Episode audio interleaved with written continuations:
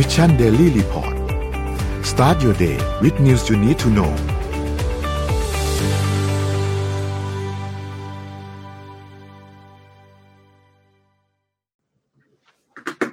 สวัสดีครับยินดีต้อนรับเข้าสู่ Mission Daily Report ประจำวันที่ 15 ธันวาคม 2565 นะครับ วันนี้คุณอยู่กับพวกเรา 3 คนตอน7โมงถึง8โมงเช้า สวัสดีพี่เอ็มสวัสดีพี่อ้อมครับ สวัสดีค่ะ มุมกล้องของเราสองคนเปลี่ยนไปครับพี่อ้อม เราเปลี่ยนไปมุมตกล้องลอเราดจะแปลกๆนิดนึงตอนนี้เหมือนพวกเราทำหรืองาว่านนนท์อยู่การอ่าเปลี่ยนแปลงหรือว่าอีกทุกวันจริงครับพอดีนนท์อยู่สิงคโปร์นะครับ สัญญาณอาจจะมีแบบไม่ดีบ้างบางจังหวะอันที่ต้องขออภัยจริงๆนะครับ เดี๋ยวนนท์พาไปอัปเดตตัวเลขต่างๆ กันว่า มีอะไรเกิดขึ้นบ้างในช่วง 24 ชั่วโมงที่ผ่านมานะครับ วันนี้มันพฤหัสนะครับ ไปดูครับ ตัวเลขล่าสุดครับเซตบ้านเราครับ อยู่ที่ 1,633.36 นะครับ บวกมา 46%นะครับแล้วก็ไปที่หุ้นต่างประเทศครับหุ้นต่างประเทศนะครับดาวโจนส์นะครับบวก 0.30%นะครับ NASDAQ ครับบวก 1.01%นะครับ NYSE ครับติดลบ 0.61%นะครับฟุซี่100 ครับติดลบ 0.23%นะครับแล้วก็หังเซ็งนะครับติดบวกครับ 0.39%เดี๋ยวเราไปเอ่อเจาะในแต่ละตัวกันอีกทีหนึ่งในเรื่องข่าวนะครับ เพราะว่ามันมีประเด็นที่เกี่ยวข้องกับ เรื่องของการปรับอัตราดอกเบี้ย การประกาศตัวเลข CPI ที่เพิ่งประกาศเมื่อวานนี้นะครับ ก็อาจจะทำให้ส่งผลกระทบต่อตัวเลขราคาหุ้นต่างประเทศพอสมควรนะครับ ไปดูน้ำมันดิบครับ ราคาน้ำมันดิบนะครับ WTI ครับอยู่ที่ 76.11 นะครับ บวกขึ้นมา 0.95%นะครับ แล้วก็ Brent ครับอยู่ที่ 81.36 นะครับ บวกขึ้นมา 0.84%นะครับ ถัดมาฮะ ทองคำครับอยู่ที่ 1,808.45 นะครับ ติดลบ 0.13%นะครับ แล้วก็คริปโตเคอเรนซีครับบิตคอยครับ ก็วิ่งไปใกล้เคียงกับประมาณเกือบเกือบ18,000 นะครับ ก็วิ่งอยู่แถวๆตรงนี้นะครับ Ethereum ครับ อยู่ที่ประมาณ 1,300 นะครับ Binance 269 นะครับ แล้วก็ Solana ครับ 14.09 ซึ่งบวกตัวเดียว 2.24%ในขณะนี้นะครับ แล้วก็บิตคับคอยครับ อยู่ที่ 1.85 นะครับ นี่เป็นอัปเดตตัวเลขทั้งหมดครับนนได้ยินว่าที่ไทยอากาศหนาวแล้วครับ อากาศเริ่มเย็นแล้วเย็นครับค่ะ ใช่เมื่อวานเย็นแล้วนี้ก็เย็น สิงคโปร์ฝนตกทุกวันเลยครับนนท์ดูพยากรณ์อากาศตั้งแต่วันแรกจนวันที่นนท์กลับเนี่ย ฝนจะตกทุกวันเลยแต่แต่ก็ไม่ร้อนจะเที่ยวสนุกไหมคะเนี่ยเดี๋ยวก็รู้ครับนนท์ก็อยากรู้เหมือนกันเอาร่มมาด้วย พยากรณ์อากาศที่สิงคโปร์แม่นใช่ไหมคะหนูว่าก็ประมาณหนึ่งนะแม่นนะเพราะเพราะว่าอย่างเช้าเนี้ยก็ตกแล้วเรียบร้อยไม่รอด อ่า เพราะว่าเมืองไทยเปิดมาทีไรไม่เคยแม่นหรือว่าดีแล้วขึ้ก็นจะแล้วดีขึ้นแล้วดีขึ้นจัดงานอีกว่าเนี่ยมันก็จะแบบอ้ามันจะไม่ตก แต่พอถึงวันงานตกตกเฉยตกเลยครับอันนี้ขึ้นอยู่กับการปักตะไคร้ป่ะคะครับผมขึ้นอยู่กับอันน่าจะเป็นปัจจัยสำคัญโอเค เดี๋ยวไปอัปเดตข่าวกันดีกว่าครับ พี่เริ่มต้นเริ่มต้นกันที่ข่าวไหนดีครับวันนี้อ่าเอ็มขอพาไปที่ข่าวแบบ อันนี้เป็นยาขมเลยค่ะ บอกเลยว่าเป็นยาขมแล้วก็อาจจะต้องทำทำใจกันเล็กน้อยนะคะ มันจะดูเป็นแบบว่าคลาสฟิสิกส์สักเล็กน้อย เพราะว่ามันสำคัญมากๆค่ะมันเป็นข่าวใหญ่ของเมื่อวานเลยที่หลายสำนักข่าวก็บอกตรงกันนะคะ มันเป็นเรื่องของนิวเคลียร์ฟิวชันค่ะนิวเคลียร์ฟิวชันเนี่ย มันมันจะส่งผลกระทบยังไงกับพวกเรา อันนี้ต้องบอกก่อนว่า ถ้าเราสามารถสร้างระบบพลังงานนิวเคลียร์ฟิวชันได้แล้วเนี่ย มันจะเป็นการเลียนแบบการสร้างพลังงานบนพื้นผิวดวงอาทิตย์ ที่ให้ต้นทุนต่ำประสิทธิภาพสูง ถ้าทำได้จริงเนี่ยคือเราสามารถทดแทนการใช้พลังงานจากถ่านหิน น้ำมันและก๊าซธรรมชาติ ก่อให้เกิดพลังงานไฟฟ้าที่สะอาดและเป็นมิตรต่อสิ่งแวดล้อมค่ะ ดังนั้นเนี่ยอันนี้การ breakthrough ในการสร้างนิวเคลียร์ฟิวชันให้มีพลังงานสุทธิเป็นบวกเนี่ย ก็เลยเป็นข่าวใหญ่ของเมื่อวานนี้เลยนะคะ หลายประเทศค่ะทั้งจีนอเมริกายุโรปทำวิจัยเรื่องนี้อย่างต่อเนื่อง เคยได้ยินข่าวดวงอาทิตย์เทียมในจีนใช่ไหมคะนั่นก็คืออ่าจำได้จำได้นิวเคลียร์ฟิวชันเช่นเดียวกันค่ะ แต่ว่าล่าสุดห้องทดลองแห่งชาติลอเรนซ์ลิเวอร์มอร์เนี่ยภายใต้การสนับสนุนของกระทรวงพลังงานสหรัฐอเมริกาประกาศว่าสามารถพัฒนาระบบนิวเคลียร์ฟิวชันให้ผลิตไฟฟ้าโดยได้พลังงานสุทธิแล้วค่ะ โรงไฟฟ้านิวเคลียร์ไม่เหมือนกันนะคะ โรงไฟฟ้านิวเคลียร์ที่เราเห็นกันมานาน สร้างพลังงานจากปฏิกิริยานิวเคลียร์ฟิชชันไม่ใช่ฟิวชั่นแบบดวงอาทิตย์ โรงไฟฟ้านิวเคลียร์เนี่ยปัจจุบันนี้ contribute ประมาณ 10%ของพลังงานไฟฟ้าทั้งหมดบนโลกนะคะ นิวเคลียร์ฟิชชันฟิชชันแบบที่โรงไฟฟ้าปัจจุบันทำเนี่ยมันเป็นการแตกตัวค่ะ แยกธาตุกัมมันตรังสีออกมา ปฏิกิริยาการที่ธาตุแตกตัวเนี่ยจะก่อให้เกิดพลังงาน คือมันปล่อยพลังงานออกมา แต่ในขณะเดียวกันก็สร้างธาตุกัมมันตรังสีที่ต้องจัดเก็บค่ะ ซึ่งเขาเรียกกันว่ากากนิวเคลียร์กากนิวเคลียร์เนี่ยถ้าจัดเก็บไม่ถูกวิธีจะเป็นอันตรายต่อสิ่งแวดล้อม รวมถึงยังสร้างภาระในการจัดเก็บทั้งต้นทุนและพื้นที่ใช้สอยอีกด้วย และเนี่ยก็เลยเป็นสาเหตุหนึ่งที่ทำให้ชาวบ้านเนี่ยมักจะต่อต้าน การสร้างนิวเคลียร์โรงไฟฟ้านิวเคลียร์แถวบ้านตัวเอง เพราะว่ากากนิวเคลียร์เนี่ย มันเป็นกัมมันตรังสีไปโดนเข้าเนี่ย อาจจะก่อให้เกิดมะเร็งหรือว่าโรคอื่น ๆ ก็ได้นะคะ ถ้าจัดเก็บไม่ดี แต่นิวเคลียร์ฟิวชันเป็นการทำให้อะตอมของไฮโดรเจนสองอะตอม มาหลอมรวมกันในอุณหภูมิสูงค่ะ ปฏิกิริยารวมอะตอมจะทำให้เกิดธาตุใหม่ ปลดปล่อยพลังงานออกมาจำนวนมหาศาล แต่ที่สำคัญคือไม่มีกากนิวเคลียร์ค่ะพอไม่มีกากนิวเคลียร์เนี่ยก็เลยปลอดภัยกว่า แล้วถ้าทำสำเร็จก็จะมีต้นทุนต่อหน่วยในการผลิตที่ต่ำมาก เพราะว่านิวเคลียร์เนี่ยมันคือ chain reaction chain reaction หมายความว่าเราไม่ได้ต้องยิงพลังงานเข้าไปตลอด คือตอนแรกอะเหมือนต้องให้พลังงานตั้งต้น เสร็จแล้วหลังจากนั้นอะมันจะก่อให้เกิดปฏิกิริยาต่อเนื่องไปเรื่อยๆเรื่อยๆเรื่อยๆเรื่อยๆได้เองค่ะ มันก็เลยเป็นความหวังของมวลมนุษยชาติ แต่ว่าปัญหาสำคัญก็คือการรักษาสภาพการหลอมละลายให้ต่อเนื่อง เพียงพอที่จะผลิตเป็นกระแสไฟฟ้าค่ะ ปัจจุบันเนี่ยมีอยู่สองเทคนิคที่อยู่ระหว่างการพัฒนา ได้แก่เทคนิคการใช้สนามแม่เหล็ก มาล้อมกรอบและคงสภาพไว้ ซึ่งเครื่องต้นแบบเนี่ยมีชื่อว่าโทคามัก ซึ่งถ้าเอ็มเข้าใจไม่ผิดนะ เมืองจีนอะที่ทำที่ทำดวงอาทิตย์เทียมอะเขาใช้เขาใช้โทคามักเนี่ยแหละค่ะเป็นหัวใจในการพัฒนา กับอีกแบบหนึ่งเรียกว่าระบบพลังงานฟิวชั่นเฉื่อยคือ inertia fusion energy IFE เป็นเทคนิคที่สหรัฐอเมริกาประสบความสำเร็จในการทำฟิวชั่นให้เกิดขึ้นจริงอย่างมีประสิทธิภาพค่ะ เทคนิค IFE เนี่ยคือการเก็บบรรจุกลุ่มธาตุในกล่องบรรจุพิเศษขนาดเล็ก เล็กนี่คือเล็กจริงๆ เพราะว่ามันเป็นการทดลอง แล้วยิงเลเซอร์เข้าไปเพื่อกระตุ้นให้เกิดการหลอมรวมอะตอม จากสภาวะความดันและอุณหภูมิสูงค่ะ ก็คือจำลองสภาพดวงอาทิตย์ แต่ว่าเป็นไซส์เล็กมากนะคะ ถือว่าเป็นต้นแบบและตัวอย่างการทำนิวเคลียร์ฟิวชันที่สมบูรณ์ที่สุดในปัจจุบัน อันนี้คืออเมริกาเขาเคลมว่ามันสมบูรณ์ที่สุดในปัจจุบัน จีนอาจจะมาบอกว่าเดี๋ยวก่อนของฉันก็สมบูรณ์เหมือนกันก็ได้นะ ก่อนหน้านี้การยิงเลเซอร์เข้าไปอย่างต่อเนื่องอะค่ะ เวลาที่คือพลังงานที่เลเซอร์ใส่เข้าไปอะมันมากกว่าพลังงานที่ได้ออกมา กลายเป็นว่าพลังงานสุทธิอะ มันเป็นลบ เนื้อออกไหมคะมันก็เลยกลายเป็น เอ้าถ้าทำแบบนั้นน่ะ จะทำทำไม เพราะว่าใส่พลังงานเข้าไปมากกว่าพลังงานที่ได้ออกมา แต่เขาก็พยายามพัฒนาอย่างต่อเนื่องค่ะ ก็เลยในที่สุดอะล่าสุดก็คือ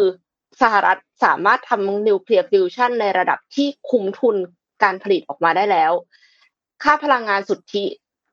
ออกมาเนี่ย มากกว่าที่ใส่เข้าไปเมื่อก่อน อันนี้ต้องเทียบให้ฟังก่อนว่าเมื่อก่อน ระบบนิวเคลียร์ฟิวชันเนี่ย ต้องใช้ไฟฟ้าเกือบหนึ่งร้อยเมกะวัตต์ เพื่อที่จะให้ได้พลังงานหนึ่งเมกะวัตต์ออกมา ใส่เข้าไปหนึ่งร้อยออกมาแค่หนึ่งอะค่ะ มันก็ไม่คุ้มใช่ไหมคะแต่ก็พัฒนาต่อเนื่องมาเรื่อยๆนะคะ ตั้งแต่ปี 1930 เนี่ย จนปัจจุบันนักวิจัยจากห้องวิจัยแห่งชาติลอเรนซ์ลิเวอร์มอร์ประสบความสำเร็จในการสร้างพลังงานสุทธิจากนิวเคลียร์ฟิวชันด้วยการทดลองยิงแสงเลเซอร์ในทิศทางต่างๆ รวม 92ลำแสงเข้าไปในภาชนะทรงกระบอก ที่ชื่อว่า Hohlraum Hohlraum เนี่ยเป็นภาษาเยอรมันคำแปลว่าช่องกลวงหรือ cavity นะคะ ซึ่งไอHohlraum เนี่ย มันกักเก็บในไฮโดรเจนเอาไว้ค่ะขอโทษค่ะคือยิงยิงเลเซอร์เข้าไปในภาชนะทรงกระบอกที่มีธาตุไฮโดรเจนข้างในนั้นนะเพื่อที่จะให้ระบบนิวเคลียร์ฟิวชันเนี่ยปลดปล่อยพลังงานออกมา เมื่อธาตุไฮโดรเจนรวมตัวกัน พลังงานที่ใส่เข้าไปอะค่ะ มีค่า 2.05 เมกะจูลหรือประมาณ 520 วัตต์ชั่วโมง ซึ่งมันเยอะขนาดไหน เยอะเท่าพลังงานที่หม้อหุงข้าวใช้งานไปในหนึ่งชั่วโมงค่ะ ยังน้อยอยู่นะคะ แต่ว่าก่อให้เกิดพลังงานที่ออกมาจากปฏิกิริยาฟิวชันหรือการรวมธาตุเนี่ย 3.15 เมกะจูลใส่เข้าไป 2.05 ได้ออกมา 3.15 ค่ะ หรือ 875 วัตต์ชั่วโมง ซึ่งมากกว่าพลังงานที่ใส่เข้าไป เป็นครั้งแรกของโลกค่ะ แต่ว่าเขาก็ remark ไว้นะว่า ถึงแม้ว่าตอนนี้ทุกแหล่งข่าวจะประโคมข่าวกันมากเลย แต่การพัฒนานิวเคลียร์ฟิวชันให้อยู่ในระดับที่สามารถสร้างโรงไฟฟ้าได้ ยังต้องทำการทดลองอีกหลายครั้ง เพื่อให้มั่นใจว่าการสร้างพลังงานด้วยเทคนิคการจุดระเบิดด้วยเลเซอร์ จะเสถียรและควบคุมได้จริงต่อไปในอนาคตอันใกล้ค่ะ เป็น big breakthrough เลยทั้งนี้ขอ FYI disclaimer ไว้นิดนึง พอดีเห็นใน Facebook ค่ะมีอาจารย์ด้านฟิสิกส์ของมหาวิทยาลัยสงขลานครินทร์เนี่ยให้ความเห็นไว้ใน Facebook ว่า การทดลองเนี้ยถ่ายภาพด้วยเอ็กซเรย์ตรวจจับพลังงานได้มากกว่าพลังงานเลเซอร์ที่ใช้ ก็เลยคิดออกมาว่ามันมีกำไรด้านพลังงาน แต่ว่าจริง ๆ คืออาจจะยังไม่ได้รวมต้นทุนพลังงานในการสร้างเลเซอร์หรือเปล่า ในการสร้างลำแสงเลเซอร์อะค่ะ ถ้ารวมต้นทุนพลังงานในการสร้างลำแสงเลเซอร์แล้วเนี่ย น่าจะขาดทุนพลังงาน หนทางที่จะทำให้นิวเคลียร์ฟิวชันได้พลังงานมากกว่าที่เสียไปจริง ๆ เนี่ย น่าจะอีกยาวไกลค่ะ แต่ว่าผลการทดลองนี้ถ้านำไปประกอบกับการทดลองงานวิจัยอื่น ๆ ก็น่าจะเกิด breakthrough ที่น่าสนใจกว่านี้ได้อีกค่ะ คือไอ้ข่าวเนี้ย เมื่อวานเนี้ย คนแชร์กันเยอะมาก แล้วสำนักข่าวทั้งไทยและต่างประเทศเนี่ย มีการเขียนบทความเรื่องเนี้ย เยอะแบบโหเยอะมากคือ คือคุณต้องเห็นข่าวนี้อะทีนี้อย่างที่พี่เอ็มบอกเลยครับว่านนนเสริมข้อมูลนิดนึงคือไอ้ตัวพลังงานที่เราได้มาจากตัวปฏิกิริยาตัวนิวเคลียร์ฟิวชันตัวเนี้ย แล้วมันจะทำเอาไปใช้พันพลังงานยังไงเนี่ยคือหลักๆเนี่ยมันมันจะได้ความร้อนมาอย่างที่พี่เอ็มอธิบายให้ฟังใช่ไหมครับซึ่งความร้อนเหล่านั้นเนี่ยเอาไปทำได้หลายอย่างเลยครับ ความร้อนเหล่านั้นเอาไปทำให้น้ำเดือด เอาไปทำให้น้ำมันอุ่นขึ้นหรือทำให้มันเกิดไอ้น้ำขึ้นมา พอมีไอ้น้ำมีลมเอาไปหมุนกังหันทำให้เกิดพลังงาน ซึ่งมันก็จะมีวิธีหลายเวเลยในการที่จะนำตัวพลังงานตัวนี้ไปเปลี่ยนเป็นพลังงานในอีกรูปแบบหนึ่งแล้วสร้างไฟฟ้าออกมา หรือว่าไปสร้างอะไรอื่น ๆออกมา ซึ่งอันเนี้ยเป็นสิ่งที่น่าสนใจมาก เพราะว่าสิ่งที่จะตามมาก็คือไอ้พวกพลังงานฟอสซิลต่าง ๆ พลังงานที่มาจากถ่านหินต่างๆ ที่มันสร้างผลกระทบต่อสิ่งแวดล้อมเยอะๆเนี่ยพวกเนี้ยมันจะถูกใช้น้อยลงถ้าหากว่าสิ่งนี้ประสบความสำเร็จ และที่สำคัญคือที่คนโฟกัสกันมากๆเลยก็คือ ไอตัวพลังงานที่มันมาจากปฏิกิริยานิวเคลียร์ฟิวชันตัวนี้เนี่ยมันจะทำให้ภาวะ พวก climate change ต่างๆ ภาวะโลกร้อนต่างๆ เนี่ยมันดีขึ้นไหมคำตอบก็คือด้วย basic เลยก็คือมันก็จะดีขึ้นนั่นแหละ เพราะว่ามันไม่ได้มีการใช้พลังงานเชื้อเพลิงจากฟอสซิล ไม่ได้ใช้น้ำมัน ไม่ได้ใช้ก๊าซ ไม่ได้ทำให้เกิดก๊าซเรือนกระจกนะครับ ซึ่งก็จะเป็นอันหนึ่งที่ทำให้น่าสนใจเหมือนกันสำหรับหลังจากนี้ เพราะว่าปฏิกิริยาตัวนี้เนี่ยมันจะทำให้ ทั่วโลกเนี่ยกับเป้าหมายที่เขาเคยตั้งกันไว้เวลาไปประชุม COP 27 26เนี่ยที่ประชุมกันทุกๆ ปี ปีล่าสุดที่ประชุมกันที่อียิปต์ใช่ไหมครับเป้าหมาย net zero ต่างๆ การปล่อยก๊าซเรือนกระจกสุทธิให้กลายเป็นศูนย์ต่างๆ ที่เขาตั้งเป้าไว้ในปี 2050 เนี่ยมันก็อาจจะเกิดขึ้นได้ง่ายมากยิ่งขึ้น แต่อย่างที่พี่เอ็มพูดถึงครับว่า ตอนนี้ในสเกลอะมันก็ยังเล็กอยู่เนาะมันยังเป็นสเกลที่ค่อนข้างเล็กมากแต่ว่าจุดเริ่มต้นมันมันดีแล้วล่ะ กับการที่เราใส่พลังงานเข้าไป เราได้พลังงานที่ออกมาเนี่ยมากกว่านะครับ เพราะฉะนั้นอันนี้หลังจากนี้นักวิทยาศาสตร์ที่จะต้องทำเลยก็คือเขาก็ต้องหาทางทำให้ต้นอย่างหนึ่งเลยหนึ่งเลยคือ ต้นทุนเขาก็ต้องน้อยลง สามารถที่จะใช้ในเชิงพาณิชย์ได้สองคือการทดลองมันก็จะต้องไปในสเกลที่มันใหญ่มากยิ่งขึ้น ปริมาณที่มันใหญ่มากยิ่งขึ้น หาผลิตพลังงานจากตัวปฏิกิริยานิวเคลียร์ฟิวชันเนี่ยให้ใหญ่มากยิ่งขึ้นได้นะว่า อันนี้เป็นสิ่งที่ค่อนข้างเกี่ยวข้องกับเราในอีกประมาณสิ บยี่สิบปีสามสิบปีในอนาคตมาก รอติดตามเรื่องนี้นะว่าน่าน่าติดตามมากครับพอฟังแล้วว่ารู้สึกเท่เลยคนมีความรู้ เราดูเป็นคนมีความรู้ขึ้นมาดีเพราะมีคนบอกว่า ถ้าไม่เห็นภาพนะ ให้ไปดูสไปเดอร์แมนภาค Doctor Octopus ใช่ไหมอ่าอ่าอ่าอ่าอ่าดูดูนั้นก็ได้ อันนั้นอันนั้นจะได้เป็นแบบ เป็นไอเดีย เป็นไอเดียว่า เอ้ย มันจะมีมีความคล้ายๆประมาณนี้ แต่ว่าในเรื่องจริงมันอาจจะยังทำแบบนั้นไม่ได้ แต่ว่า แต่ว่าก็น่าสนใจเออไหนๆพอพี่เอ็มเล่าเรื่องฟิสิกส์นะคะแล้วก็ไปเราจะเห็นภาพคร่าวๆเนี่ยเราจะเป็นเรื่องที่ทุกคนน่าจะลองกันมาแล้ว ในเนี้ยเชื่อว่าทุกคนน่าจะรู้จัก Shopee สิบสองสิบสองให้ลองพิมพ์มานะคะเราเสียทรัพย์ไปเท่าไหร่กับรอบนี้นะคะ มีความรู้สึกว่าหลังๆอะ นักช็อปอะเยอะขึ้นมาก เยอะขึ้นในขณะที่เราอะเก็บโค้ดแล้วนะ เราเก็บโค้ดแล้วเราตั้งใจว่าเราจะไปซื้อในช่วงนี้ปรากฏว่าของหมด อยากจะได้อันนั้นแต่ของหมดแล้วนะ วันนี้ก็เลยจะเอาสถิติมาว่าสิบสองสิบสองในวันไม่กี่วันที่ผ่านมานี้เนี่ยช้อปปี้เนี่ยได้มีสแต็กใหม่อะไรได้บ้างนะคะคราวนี้เราก็จะรู้อยู่แล้วล่ะค่ะว่าเราก็จะมีทั้งสิบสองสิบสองนะคะ เราก็จะมีทั้งหนึ่งหนึ่งอะเราพูดเลยหนึ่งหนึ่งเดือนหน้า นะคะแล้วก็สองสองสามสามสี่จนครบไปถึงทั้งปีนะคราวนี้เนี่ยเขาได้ทำสถิติออกมาค่ะว่า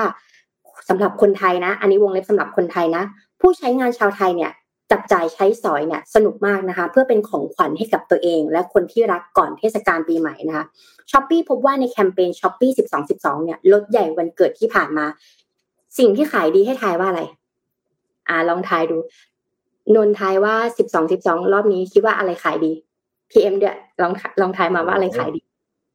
น่าจะเป็นสินค้าอิเล็กทรอนิกส์หรือเปล่าคะอิเล็กทรอนิกส์มาแล้วเอ่อหมายถึงว่า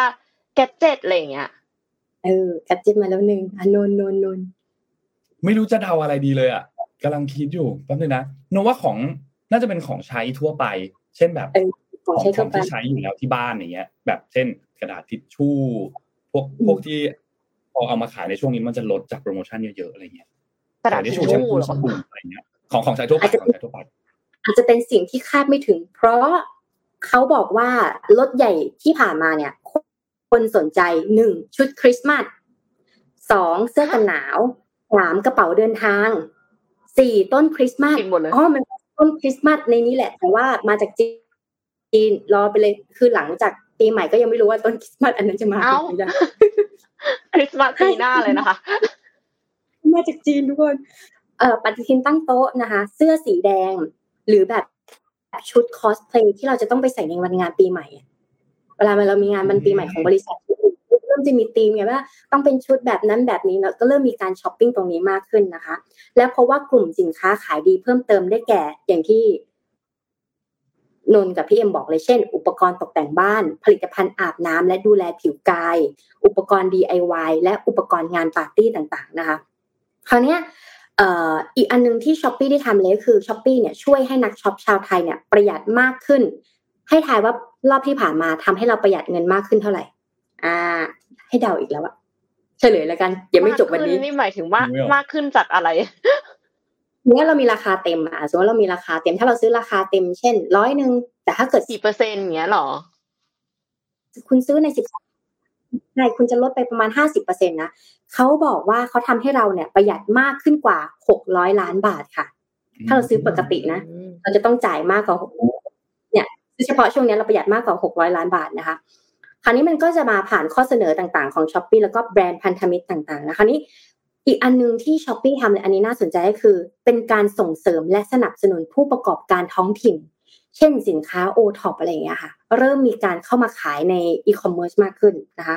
เพราะว่าเป็นการยกระดับขีดความสามารถการทำธุรกิจดิจิทัลพร้อมกับการสร้างการเติบโตให้แก่ธุรกิจในสำหรับ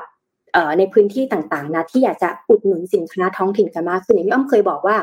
ละหลังๆเนี่ยเราจะมีมิจฉาชีพอ่าแล้วมีมิจในรูปแบบของมิจฉาชีพมากขึ้นในการสั่งซื้อออนไลน์เนาะบางทีเปิดเพจปลอมมายิง ad โฆษณามาแล้วเราก็จ่ายเงินไป แล้วก็โดนปิ้วโดนหลอกไปใช่ไหมคะแพลตฟอร์มอีคอมเมิร์ซเนี่ยมันก็จะเป็นข้อดีในการที่จะ รู้ว่าของเหล่านั้นนะมีตัวตนอยู่จริง ร้องเรียนได้ เรียกเงินคืนได้ กรณีนี้เนี่ยมันจะไม่ มันจะไม่มีเหตุการณ์แบบนี้เกิดขึ้น แล้วข้อดีของของแพลตฟอร์มอีคอมเมิร์ซเขาจะมีการ grooming ว่าแบรนด์ที่จะเข้ามาคุณจะต้องมีอะไรบ้าง คุณต้องมีภาพโปรไฟล์ คุณจะต้องมีรายละเอียดสินค้า แล้วก็มีการ educate วิธีการที่จะใช้เบื้องต้นสำหรับคนที่อยากจะเอาของมาลงเนี่ยค่ะ ดังนั้นสินค้าท้องถิ่นหรือว่า o t o p เนี่ยก็สามารถเข้ามาจอยในนี้ได้นะคะ คราวนี้อีกหนึ่งสิ่งที่น่าสนใจเลยก็คือ ถ้าเทียบกับสินค้าบน Shopee Mall ที่ผ่านมาเนี่ยสินค้าได้เพิ่มขึ้นกว่า 10 เท่าใน 2 ชั่วโมงแรกนะคะมีคนซื้อเนี่ยสินค้ามากกว่า 10 เท่า ภายใน 2 ชั่วโมงแรกเมื่อเทียบกับปีที่แล้วนะคะ และหนึ่งนักช็อปเนี่ยหนึ่งบินเนี่ยที่มียอดสูงสุดนะที่ซื้อนะ อยู่ที่แปดแสนแปดหมื่นบาทหนึ่งชิ้น เขาจะซื้ออะไรแปดแสนแปดหมื่นบาทในตะกร้าหนึ่งชิ้นนะแต่เขาก็ซื้อไปแล้วเพราะว่าผ่าน Shopee สินค้าที่ใช่ถูกต้องผ่าน Shopee เราสามารถซื้อของหลักแสนได้แล้วค่ะได้แล้วนะคะ ผ่าน Shopee แล้วพบว่าร้านจำหน่ายสินค้า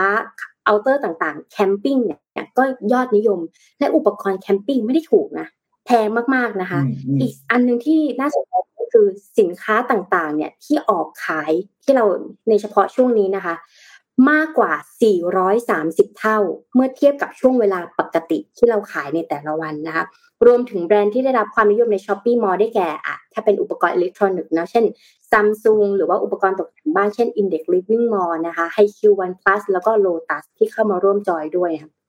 คราวนี้ Shopee ก็บอกว่าเอ้ยเนี่ยเขาก็เล็งเห็นนะว่าพฤติกรรมนักช็อปชาวไทยในช่วงท้ายปีเนี่ยในแง่ของความสนุกสนานความบันเทิงเริ่มแบบ ซื้อเหมือนไลฟ์ไปด้วย ซื้อไปด้วยสนุกมากนะคะเขาก็เลยเพิ่มฟีเจอร์ต่างๆ เพิ่มขึ้นนะคะไม่ว่าจะเป็น s h o p e e Live s h o p e e Price นะคะแล้วก็ความสนุกจาก s h o p e e 12 12เกมโชว์นั่นเองนะคะแล้วคราวนี้ก็เขาก็ได้ได้อัพ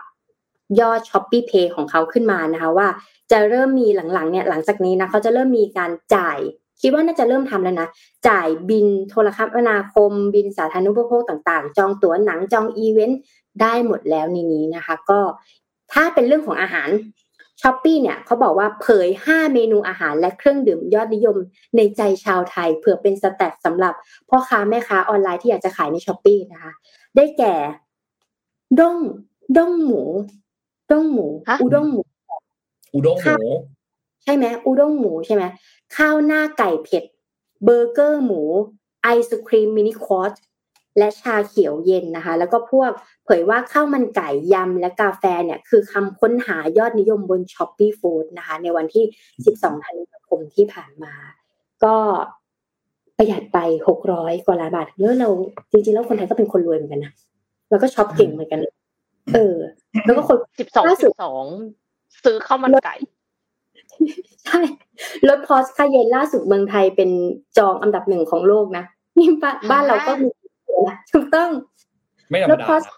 รถคาเยนเนี่ยถึงแม้จะราคาจะเพิ่มกว่าประเทศที่เขาถือราคาเพิ่มกว่าประมาณสามถึงเจ็ดเท่า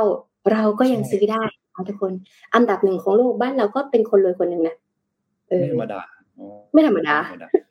ไอ้สแตทที่พี่พี่อ้อมพูดถึงเมื่อกี้อะที่เป็นเกี่ยวกับตัว s h อ p e e Food อะนนผมว่าอันเนี้ยน่าสนใจ เพราะว่าเอ่อช่วงปลายปลายปีแบบเนี้ย ทุกแพลตฟอร์มเลย จะมีการมาพูดถึงเรื่องนี้ ว่าอืมไอเมนูที่ขายดีต่างๆ คือเมนูอะไร หรือแม้แต่บางแพลตฟอร์มเนี่ยจะทำคล้ายๆกับ Spotify ถ้าใครเคยใช้ Spotify หรือว่า Apple Music เนี่ยเขาจะมีแบบเหมือนเป็น 2022 Wrapped มาให้ว่า ปีเนี้ยคุณฟังเพลงอะไรเยอะ อันนี้พอพอเป็นแพลตฟอร์มไรเดอร์ส่งอาหารเนี่ยเขาก็จะส่งมาให้ว่า ปีเนี้ยคุณสั่งอะไรเยอะที่สุด คนนึงมันก็จะมีมาสรุปมาให้ ซึ่งแล้วสุดท้ายมันจะมี stat ออกมาอีกอันหนึ่งว่ามีเมนูอะไรที่ถูกสั่งเยอะที่สุด ร้านอาหารร้านไหนที่ถูกสั่งเยอะที่สุด มันจะจัดถูกจัดเป็น category มา ซึ่งอันเนี้ยมันดีตรงที่มันจะเห็นเทรนด์ครับว่าคนส่วนใหญ่อะคือเราไม่ได้กินอาหารที่แบบ เราอาจจะไม่ได้กินโอ้สเต็กเนื้อทุกวัน ไม่ได้กินข้าวแกงกะหรี่ทุกวัน แต่มันจะมีบางเมนูที่คนอาจจะกินทุกวันเช่นก๋วยเตี๋ยว หมูสเต๊ะข้าวเหนียวไก่ย่างอะไรเงี้ย หรือข้าวเหนียวหมูย่างอะไรเงี้ยมันจะมีบางเมนูที่คนกินทุกวันซึ่งมันก็จะค่อยๆเห็นเทรนด์ได้ว่า ถ้าสมมติเรากำลังจะเปิดร้านอาหาร หรือกำลังจะเปิดแบบให้มี delivery อาหารเนี่ยขายอาหารเนี่ยอาจจะเลือกจับได้ว่าเออด้วยสแตทแล้วเนี่ยอาหารอะไรที่น่าสนใจโซนใกล้ๆ บ้านเรามีร้านอาหารอันนี้หรือยังมีอาหารที่ไปส่งในโซนนี้ได้หรือยังอะไรเงี้ยนะว่า อันนี้ก็เป็นอีกอันหนึ่งที่มาช่วยผู้ประกอบการหรือมาช่วยคนที่กำลังหาไอเดียอยู่ว่าอะถ้าฉันอยากทำธุรกิจร้านอาหารเนี่ย เปิดร้านขายอะไรดีอะไรเงี้ย อันเนี้ย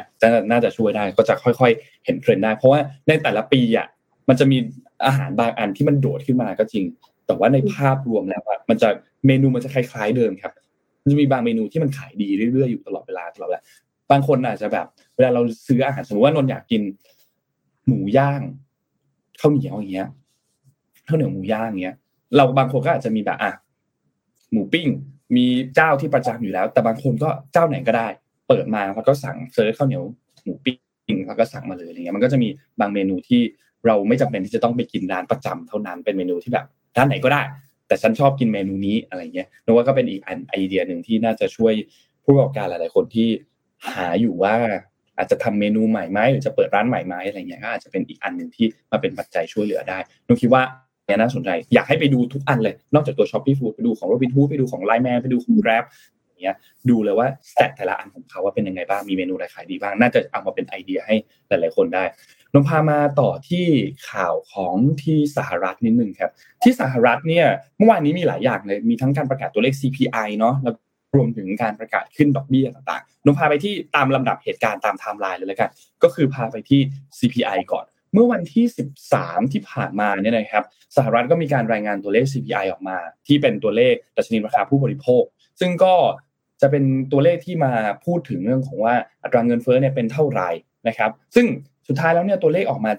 7.1%บวก 7.1%ซึ่งเป็นตัวเลขที่ดีกว่าที่ตลาดเขาคาดการณ์ไว้เขาคาดการณ์ไว้อยู่ที่ 7.3%นะครับเพราะฉะนั้นตัวเลขที่ออกมามันต่ำกว่า ซึ่งแน่นอนแหละมันก็ทำให้ตลาดหุ้นเนี่ยไม่ว่าจะเป็นดาวโจนส์ S&P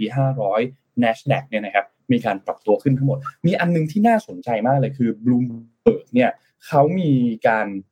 ทำข้อมูลอันหนึ่งเขาบอกว่านี้ครับ คือปกติแล้วเนี่ยการรายงานตัวเลขเนี่ยตามเวลาเนี่ยนะครับมันจะถูกประกาศออกมาเนี่ยคือตอนประมาณสองทุ่มครึ่ง แต่ปรากฏว่าตลาดหุ้นเนี่ยมัน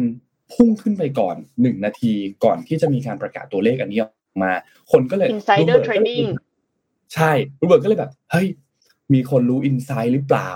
มันเกิดอะไรขึ้น มีคนแบบรู้ก่อนหรือเปล่าว่าตัวเลขนั้นเนี่ยมันจะออกมาดีกว่าที่ตลาดคาดการณ์ไว้เพราะตัวเลขมันออกมามันออกมาดีกว่าที่ตลาดคาดการณ์ไว้ที่ 7.3%ใช่ไหมครับมันออกมา 7.1%เนาะแล้วสุดท้ายตลาดหุ้นก็บวกขึ้นมา ทีนี้บวกขึ้นมาประมาณ 3% 4%เลย แต่สุดท้ายก็ตอนปิดเนี่ยก็ไปปิดที่ประมาณบวกหนึ่ง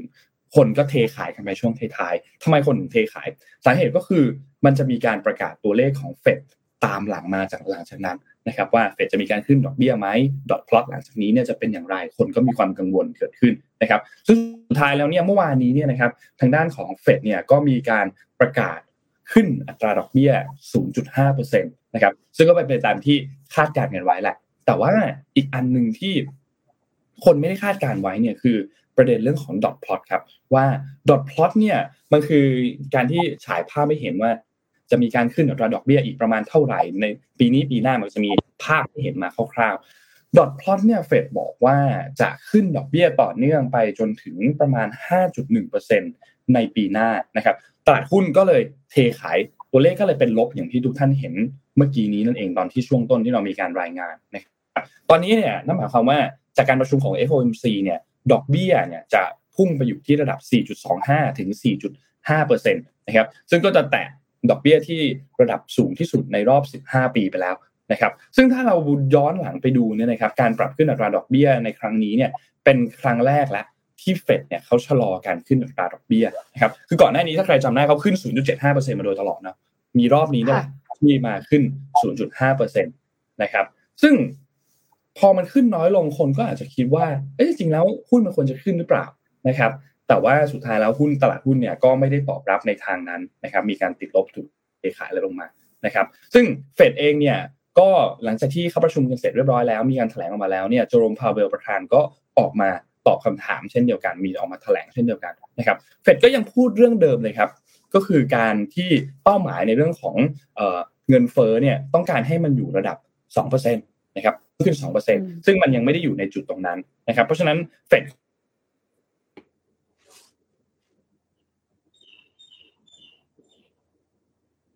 อ่านนค้างเหรอคะพี่นนค้างอ๋อคือคือจริง ๆ อะ การที่การที่ตลาดหุ้นสหรัฐอเมริกาตอบตอบรับขนาดนี้เนี่ยมันก็มีผลต่อประเทศอื่น ๆ เหมือนกันเนาะนนกลับมาแล้ว ใช่ใช่ใช่ครับ มีผลต่อประเทศนนได้ยินเสียงทุกคนหมดเลยนะ แต่ทุกคนไม่ได้ยินเสียงนนขอโทษ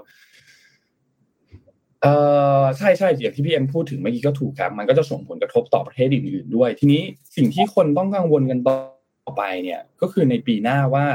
recession ที่โอ้โหคนคาดการณ์กันเยอะมากเลยว่าปีหน้าเนี่ย recession เนี่ยมาแน่ๆอาจจะมาช่วงครึ่งหลังของปี 2023 ใช่ไหมครับ ซึ่งคำถามนี้ก็ถูกถามกับเจอโรมพาวเวลเหมือนกันเมื่อวานนี้นะครับ ซึ่งเจอโรมพาวเวลเองก็ตอบบอกว่า ถ้าเป็นแบบนั้นถ้ามันเกิดจริงๆเกิด recession ขึ้นมาจริงๆเนี่ยเฟดก็มีอาวุธทางการเงินที่จะเข้ามาแก้ไขปัญหาเหมือนกัน เช่น อาจจะมีการปั๊มเงินมา กระตุ้นเศรษฐกิจหรือเปล่า หรืออาจจะมีการปรับลดอัตราดอกเบี้ยมาหรือเปล่านะครับ ซึ่งก็เป็นคำแถลงที่ตลาดเองก็ค่อนข้างตอบรับพอสมควรนะครับ คือประกาศตัวเลขขึ้นดอนขึ้นระดับเบี้ยประกาศดอทพลอตมาปุ๊บมีการเทขาย แต่พอหลังจากที่เจอร์มพาเวลออกมาแถลงออกมาตอบคำถามเนี่ยตัวเลขก็ปรับขึ้นมา นิดหน่อยพอสมควรนะครับ ก็ถือว่าเป็นการอัปเดตเกี่ยวกับเรื่องของตัว CPI แล้วก็เรื่องของอัตราเงิน เรื่องของอัตราดอกเบี้ยที่มีการปรับขึ้นเมื่อวานนี้ของทางด้านเฟดนะครับ ก็ตามกันต่อครับว่าในปีหน้าเนี่ยจะเป็นอย่างไรนะครับสำหรับภาวะเศรษฐกิจโลกนะครับ ค่ะมาต่อกันที่เรื่องของรถยนต์ไฟฟ้าสักนิดหนึ่งค่ะ เพราะว่าก่อนหน้านี้เนี่ยมีการเปิดตัวเทสลาไทยแลนด์ไปใช่ไหมคะ โอ้โห จองกันกระหน่ำเลยโตโยต้าจะทำยังไง โตโยต้าสะดุ้งไหมคะ ถ้าเทียบกันกับว่า โอ้โห Motor Expo ทุกค่ายรวมกันสู้เทสลายอมไม่ได้นะคะโตโยต้าก็วางแผนปรับกลยุทธ์รถยนต์ไฟฟ้าให้กับซัพพลายเออร์หวังลดช่องว่างราคาและประสิทธิภาพเพื่อแข่งกับเทสลาและ BYD ค่ะ Reuters รายงานว่า Toyota Motor กำลังร่างแผนปรับกลยุทธ์รถยนต์ไฟฟ้าให้กับซัพพลายเออร์รายสำคัญในต้นปีหน้า เนื่องจากว่าต้องแข่งขันกัน เพื่อลดช่องว่างด้านราคาและประสิทธิภาพ หวังจะตามให้ทันผู้นำในอุตสาหกรรมอย่างเทสลาและ BYD นะคะโตโยต้าเขาก็หาวิธีการปรับปรุงความสามารถโดยการนำเทคโนโลยีที่ส่งเสริมสมรรถนะ มาใช้กับรถยนต์ไฟฟ้าค่ะ ตั้งแต่ระบบขับเคลื่อนไฟฟ้ามอเตอร์ ไปจนถึงอุปกรณ์อิเล็กทรอนิกส์ ที่แปลงพลังงานจากกริดไปเก็บไว้ในแบตเตอรี่ ระบบทำความร้อนและทำความเย็นแบบบูรณาการ การเสริมสมรรถนะเนี่ยจะมีอยู่ใน2รุ่นด้วยกันของ Toyota ก็คือ BZ4X กับ Lexus RZ นะคะ ซึ่งเพื่อที่จะเอาต้นทุนและประสิทธิภาพเนี่ยมาชนกับเทสลานอกเหนือจากนี้เนี่ยโตโยต้าก็ยังมีการจัดประชุมซัพพลายเออร์ครั้งใหญ่ในเดือนกุมภาพันธ์ ซึ่งเป็นการจัดประชุมซัพพลายเออร์ระดับโลกครั้งแรกตั้งแต่มีโควิด -19 ทำไม ไอ้ที่ว่าช่องว่างระหว่างกำไรกับประสิทธิภาพเนี่ยมันห่างขนาดไหน นักวิเคราะห์เขากล่าวว่าเทสลาทำกำไรต่อคันมากกว่าโตโยต้าถึงเกือบ 8 เท่าค่ะในไตรมาส 3 ที่ผ่านมา ส่วนหนึ่งเป็นเพราะความสามารถในการลดความซับซ้อนของการผลิตรถยนต์ไฟฟ้า แล้วก็ลดต้นทุนของเทสลาในขณะเดียวกันโตโยต้าเนี่ยก็กำลังทบทวนแผนการพัฒนาและเปิดตัวรถยนต์ไฟฟ้า ซึ่งแผนเขาเนี่ยแต่เดิมมูลค่า 30,000 ล้านดอลลาร์เลยนะคะ มีการระงับการทำงานในโครงการรถยนต์ที่ใช้พลังงานจากแบตเตอรี่ บางโครงการที่ประกาศเมื่อปีที่แล้ว เอาจริง ๆ เอ็มอะขับโตโยต้ามาตลอดชีวิต และเอ็มก็รู้สึกว่าโตโยต้าเนี่ยทำอะไรก็น่าจะค่อนข้างคือคือเชื่อในความในระบบการทำงานของเขาด้วย แล้วก็อีกอย่างหนึ่งคือ มันไม่จุกจิกไม่ค่อยต้องเข้าศูนย์ซ่อมอะไรเงี้ยค่ะ ก็เลยรู้สึกว่าอยากรอรถยนต์ไฟฟ้าโตโยต้าด้วย แต่ปรากฏว่า โตโยต้าเหมือนเขาจะไปทางรถไฮบริดที่ใช้น้ำมันเบนซินกับไฟฟ้า ซึ่งก็คือบุกเบิกผ่านพรีอุสอะค่ะโตโยต้าเขายังมองว่ารถยนต์ไฮบริดเนี่ยยังเป็นส่วนสำคัญของการเปลี่ยนผ่านไปสู่ยุคใหม่ของการใช้รถยนต์ คือก่อนที่จะไปใช้ EV เลยเนี่ย ก็น่าจะยังใช้ไฮบริดกันเยอะ ในขณะที่ผู้ผลิตรถยนต์ส่วนใหญ่นะคาดว่ารถยนต์ไฟฟ้าจะมียอดขายเป็นสัดส่วนหลักภายในปี 2030 นักลงทุนก็ พยายามผลักดันค่ะให้โตโยต้าจริงจังกับรถ EV รถยนต์ไฟฟ้ามากขึ้น เนื่องจากว่ายอดขายรถยนต์ไฟฟ้า ทั่วทั้งอุตสาหกรรมเนี่ยเติบโตเกินกว่าที่คาดการไว้ก่อนหน้านี้ ก็ไม่แน่ใจเหมือนกันว่าตกลง จะได้ขับรถยนต์ไฟฟ้าของโตโยต้ากันไหมหรือว่าในที่สุดแล้วโตโยต้าใจอยู่ที่ไฮบริดไม่ได้พัฒนารถยนต์ไฟฟ้าอย่างจริงจังเหมือนเทสลากับ BYD ค่ะ อืมน่าจะแข่งกันน่าดูนะ นะเมื่อวานถ้าใครอยากรู้ว่า เออเราจะซื้อรถไฟฟ้าดีไหมก็ลองดูที่ไลฟ์พี่โทมัสก็ได้ค่ะ เชิญสามท่านพยานใช่ว่าเออเราควรจะซื้อไหมซื้อแล้วมันมีข้อดีข้อเสียยังไง เพื่อจะได้มีข้อมูลในการที่จะตัดสินใจ เพราะจำได้ว่าตอนที่เราททำ research ตอนนั้นเนี่ยยังมีหลายท่านที่แบบขอรอสักสามสี่ปีสี่ห้าปีอะไรเงี้ยเออ รถไฟฟ้าคุมนั้นเนี่ยอ้อมาประสบการณ์ผู้ใช้จริง วันนี้รอบนี้เอาฟอร์จูเนอร์มา ขับรถจากพัทยามาเชียงใหม่นะคะตอนนี้ค่าน้ำมันสี่พันแล้วค่ะ ขามา ยังขามาเท่านั้นค่ารถค่าน้ำมันคือสี่พันแล้วนะคะ ยังไม่รวมเที่ยวระหว่างทาง แค่แค่พี่ยอมว่าขับจากพัทยาไปเชียงใหม่นนก็เหนื่อยแล้วครับที่บ้านไงผู้สูงอายุจะชอบไม่นั่งเครื่องค่ะ เออเข้าใจเข้าใจเออแล้วก็ยินหนูมาเป็นเพื่อนค่ะ อ่าไหนๆก็มา เดี๋ยวอ้อมจะพามาสถิติ อันนี้อาจจะยาวนิดนึงแต่มันสำคัญ เพราะว่าช่วงนี้เนี่ยอาจอย่างที่ทุกคนรู้ว่าอ้อมเปิดโรงเรียนสอน coding ใช่ไหมคะ แล้วตอนนี้ inbox ของโค้ดคิดอะมันเยอะในช่วงของเด็กช่วงโควิดเนี่ยไม่ได้เรียนหรือเรียนออนไลน์ แล้วเขาก็ไม่ได้เรียนไปเจอกันจริงๆไงค่ะ พอใกล้จะสอบใกล้จะติวใกล้จะมาหาอะไรเนี่ยทำไม่ได้ โดยเฉพาะสาขาคอมพิวเตอร์อย่างเงี้ยค่ะเขาก็เขาไม่ได้เขาเลยมาหา คราวนี้เราก็เลยรู้สึกว่า เอ้ยเราไปหา research เราไปเจอ research อันนึงใน World Economic Forum ซึ่ง research อันนี้เนี่ยเขาบอกว่าเอฟเฟกจากโควิดเนี่ยส่งผลกับการศึกษาทั่วโลกยังไงบ้าง ซึ่งสแตทนี้นะคะเป็นของเดือนที่แล้วก็คือเดือนพฤศจิกายนนะ อันนี้เนี่ยโควิดส่งผลกระทบต่อการศึกษายังไงบ้างนะคะ เราจะทำให้การเรียนรู้ของเด็กเนี่ยกลับมาเป็นปกติได้ยังไง มีสองอย่างก็คือปัญหาที่มันจะเกิดขึ้นอะไรบ้าง และถ้าจะแก้ไขจะแก้ไขยังไง มันไม่ใช่ในเรื่องของการศึกษาระยะสั้น ซึ่งเขาบอกว่างานวิจัยเนี่ยเขาบอกว่าเออรีเสิร์ชเนี่ยเขาบอกว่าถ้าเด็กที่ไม่ได้รับการศึกษาได้ดีเนี่ยจะส่งผลให้รายได้ในอนาคตเขาลดลงถึงยี่สิบกว่าเปอร์เซ็นต์ สมมุติว่ารายได้เราตอนนี้แค่หมื่นห้าถ้าเราแบบไม่ตั้งใจในตอนนี้ในตอนนี้นะในอนาคตยังไม่รวมอัตราเงินเฟ้อนะรายได้เราจะหายไปถึงยี่สิบห้าเปอร์เซ็นต่อเดือนนะคะอ่านะคะ คราวนี้นอกจากผลกระทบของสุขภาพแล้วเนี่ยโควิดก็ยังส่งผลมากต่อการศึกษานะคะ แล้วก็ในช่วง สองเดือนแรกของการแพร่ระบาดเนี่ยการปิดเมืองทำให้นักเรียน 1.5 พันล้านคนใน 188 ประเทศนะคะไม่สามารถเข้าเรียนได้ด้วยตัวเองทำให้เกิดผลกระทบระยะยาวต่อการศึกษาของคนทั้งรุ่นนะคะมีกลุ่มไม่กี่กลุ่มที่มีความเสี่ยงต่อเวลาเขาไปโรงเรียนเนาะมีกลุ่มไม่กี่กลุ่มที่มีความเสี่ยงต่อไวรัสโคโรนาน้อยกว่าเด็กนักเรียนนะคะแต่มีเพียงไม่กี่กลุ่มที่ได้รับผลกระทบจากนโยบายควบคุมไวรัส เด็กบางคนบอกว่ายอม ติดโควิด ยอมไปเรียน แต่เด็กบางคนบอกว่า ไม่ไปเรียนขออยู่บ้านเพราะกลัวโควิด แต่เด็กบางคนบอกว่าถ้าอยู่บ้านแล้วไม่ได้เรียน ก็ไม่เป็นโควิด มันจะมีมันจะมีสถิติพวกนี้ออกมาค่ะ แม้ว่าจะมีการประกาศปิดโรงเรียนหลายแห่งเป็นมาตรการชั่วคราว แต่การปิดเหล่านี้เนี่ยยังคงมีอยู่ตลอดในปี 2020 นะคะ และในบางกรณีอาจจะมากกว่านั้น อาจจะปิดยาวมากกว่านั้น จนเมื่อถึงเดือนมีนาคมที่ผ่านมาในปีนี้นะคะ องค์การยูนิเซฟรายงานว่า 23 ประเทศ ซึ่งเป็นบ้านของเด็กนักเรียนประมาณ405 ล้านคนยังไม่ได้เปิดโรงเรียนอย่างเต็มรูปแบบ ขณะที่จีนเนี่ยต่อสู้กับการแพร่ระบาดของโควิด ครั้งใหม่นะคะ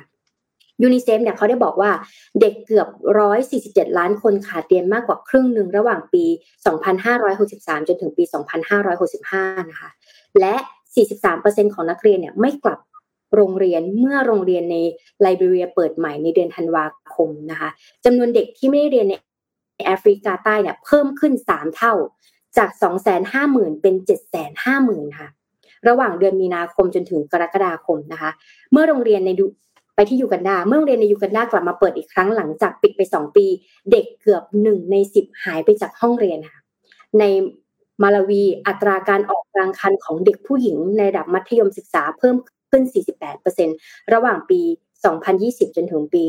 2021 นะคะหมายว่าเด็กผู้หญิงเขาก็ขอลาออกการคันไม่อยากเรียนแล้วอะไรเงี้ยหรือว่ามีเหตุตั้งคันด้วย อันนี้ก็ส่วนหนึ่งนะคะภาพในนี้อาจจะไม่เห็นชัดแต่จะบอกว่า มีเพียงถ้าสำหรับเด็กมัธยมปีที่สามนะมีเพียงสามสิบเปอร์เซ็นที่สามารถอ่านออกเขียนได้ นี่มัธยมสามนะแต่ว่ามีเพียงสิบแปดเปอร์เซ็นเท่านั้นที่มีทักษะความชำนาญกวยกองมันยิ่งน้อยลงนะคะ ประเทศเด็กผู้หญิงมีประสิทธิภาพดีกว่าเด็กผู้ชายในการอ่านพื้นฐานในประเทศส่วนใหญ่นะแล้วก็มีความแตกต่างกันเล็กน้อยเมื่อมีการคำนวณ หลักๆก็คือคณิตศาสตร์พื้นฐานเด็กทำไม่ได้ค่ะ พอคณิตศาสตร์พื้นฐานเด็กทำไม่ได้ คณิตศาสตร์จะยากก็ยาก ไปไม่ถึงฟิสิกส์ไม่ต้องพูดถึงเลย เอาแค่บวกลบคูณหารถอด square root ก็ยังไม่ได้นะคะเพราะฉะนั้นฟิสิกส์เนี่ยก็อาจจะทำไม่ได้เพราะถ้าฟิสิกส์ไม่ได้ หลักคณิตศาสตร์ไม่ได้ หลักคอมพิวเตอร์พื้นฐานไม่ได้อินโนเวชันไม่เกิดนะคะสำหรับ 70%ของของเว็บไซต์เนี่ยเขาได้รับบอกว่าโรงเรียนในชั้นประถมเนี่ยอาจจะต้องใช้เวลา7ปีในการเรียนเทียบกับเนื้อหาหลักสูตร2ปีที่ผ่านมาค่ะสมมติว่าเราอยากจะเรียนวิชาหนึ่งให้ได้2ปีนะ เราจะต้องใช้เวลาเจ็ดถึงสิบเอ็ดปีค่ะกว่าเราจะเรียนรู้เรื่องนั้น เพราะสมองเนี่ยมันไม่ได้ใช้งานไปแล้วนะคราวนี้เด็กนอกโรงเรียนเนี่ยเป็นหนึ่งในเด็กที่เปราะบาง เพราะว่าก็จะมีเด็กที่ได้โอกาสหรือว่าโอกาสการศึกษายังเข้าไม่ถึงนะคะ องค์การยูนิเซฟเนี่ยกล่าวว่าพวกเขามีโอกาสน้อยที่สุดที่จะได้อ่านจะได้เขียน หรือจะได้ทำคณิตศาสตร์พื้นฐาน และเมื่อไม่ได้อยู่ในโรงเรียนเนี่ย พวกเขามีความเสี่ยงสูงที่จะถูกเอารัดเอาเปรียบ ตลอดจนความยากจนและถูกกีดกันไปตลอดชีวิตค่ะ เออ อันนี้เห็นภาพเลยเนาะเสียเวลาการเรียนรู้เสียเวลาอะไรบ้างนะคะระดับการเรียนรู้ที่ตกต่ำอย่างน่าน่าสลดใจนะ เพราะว่าใน 32 ประเทศที่มีรายได้ต่ำเนี่ยยูนิเซฟได้ทำการศึกษาว่าในประเทศต่างๆ ที่วิเคราะห์เนี่ยความเร็วในการเรียนรู้ในปัจจุบันเนี่ยช้ามาก จนทำให้เด็กนักเรียนส่วนใหญ่ต้องใช้เวลา 7 ปี ในการเรียนรู้ทักษะการอ่านพื้นฐานที่ควรเข้าใจภายใน 2 ปี และ 11 ปี ในการเรียนรู้ทักษะการคำนวณพื้นฐาน อันนี้ยูนิเซฟได้กล่าวไว้ก็คือใช้ระยะเวลา7-11ปีกว่าจะเรียนเข้าใจในเรื่องนั้น 2 ปีได้นะคะ คราวนี้อยากให้ทีมงานพาภาพต่อไปค่ะ ที่มี statคนแต่ละคนเป็นสีๆออกมานะคะเขาได้ทำงานเขาได้ผลกระทบของโควิดเนี่ยต่อความยากจนในการรู้ อันนี้คือสแต็กของเด็กที่ยากจนนะคะสำหรับเด็กทุกๆหนึ่งร้อยคนในประเทศที่มีรายได้น้อยและปานกลางนะคะ จะมีร้อยคนเนี่ยจะมีแค่หกสิบสามเปอร์เซ็นที่อยากเรียนหลังจากโควิด แค่หกสิบสามคนนะอยากเรียนจากหลังโควิด และหกสิบสามคนนี้เนี่ยจะมีคนขาดเรียนอยู่เก้าคนก่อนโควิด ช่วงนั้นก่อนโควิด ก็ไม่อยากเรียนแหละก็ตัดออกไปนะคะ เด็ก 44 คนขาดการเรียนรู้ก่อนโควิดอ่าเพราะว่าเรื่องการยากจนเนาะการเรียนรู้ก็ยังไม่ได้เข้าถึงเขานะคะ เด็กอีกสิบคนกำลังเรียนรู้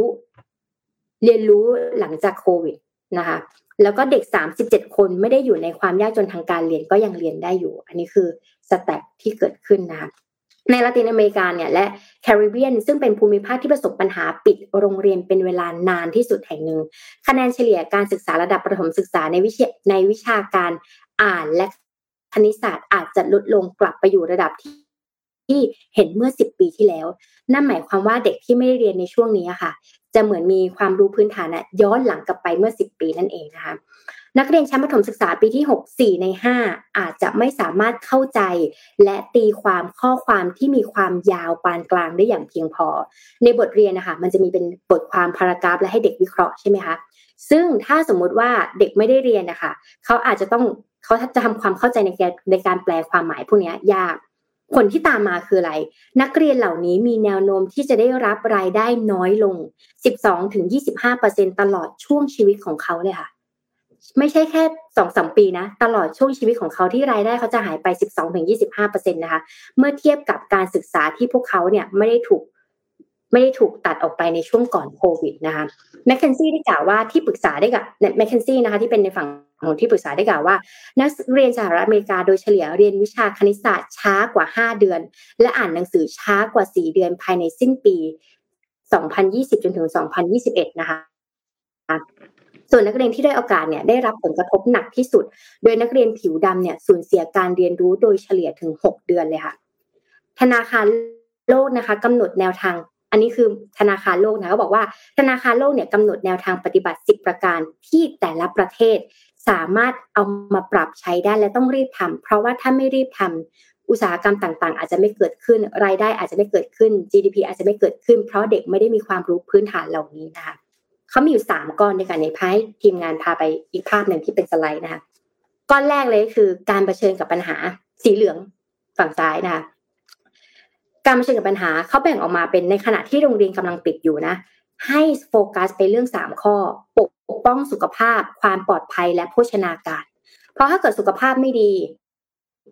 สุขภาพดีมีความปลอดภัย แต่ไม่มีโภชนาการที่ดี สมองก็ไม่เกิดใช่ไหมคะ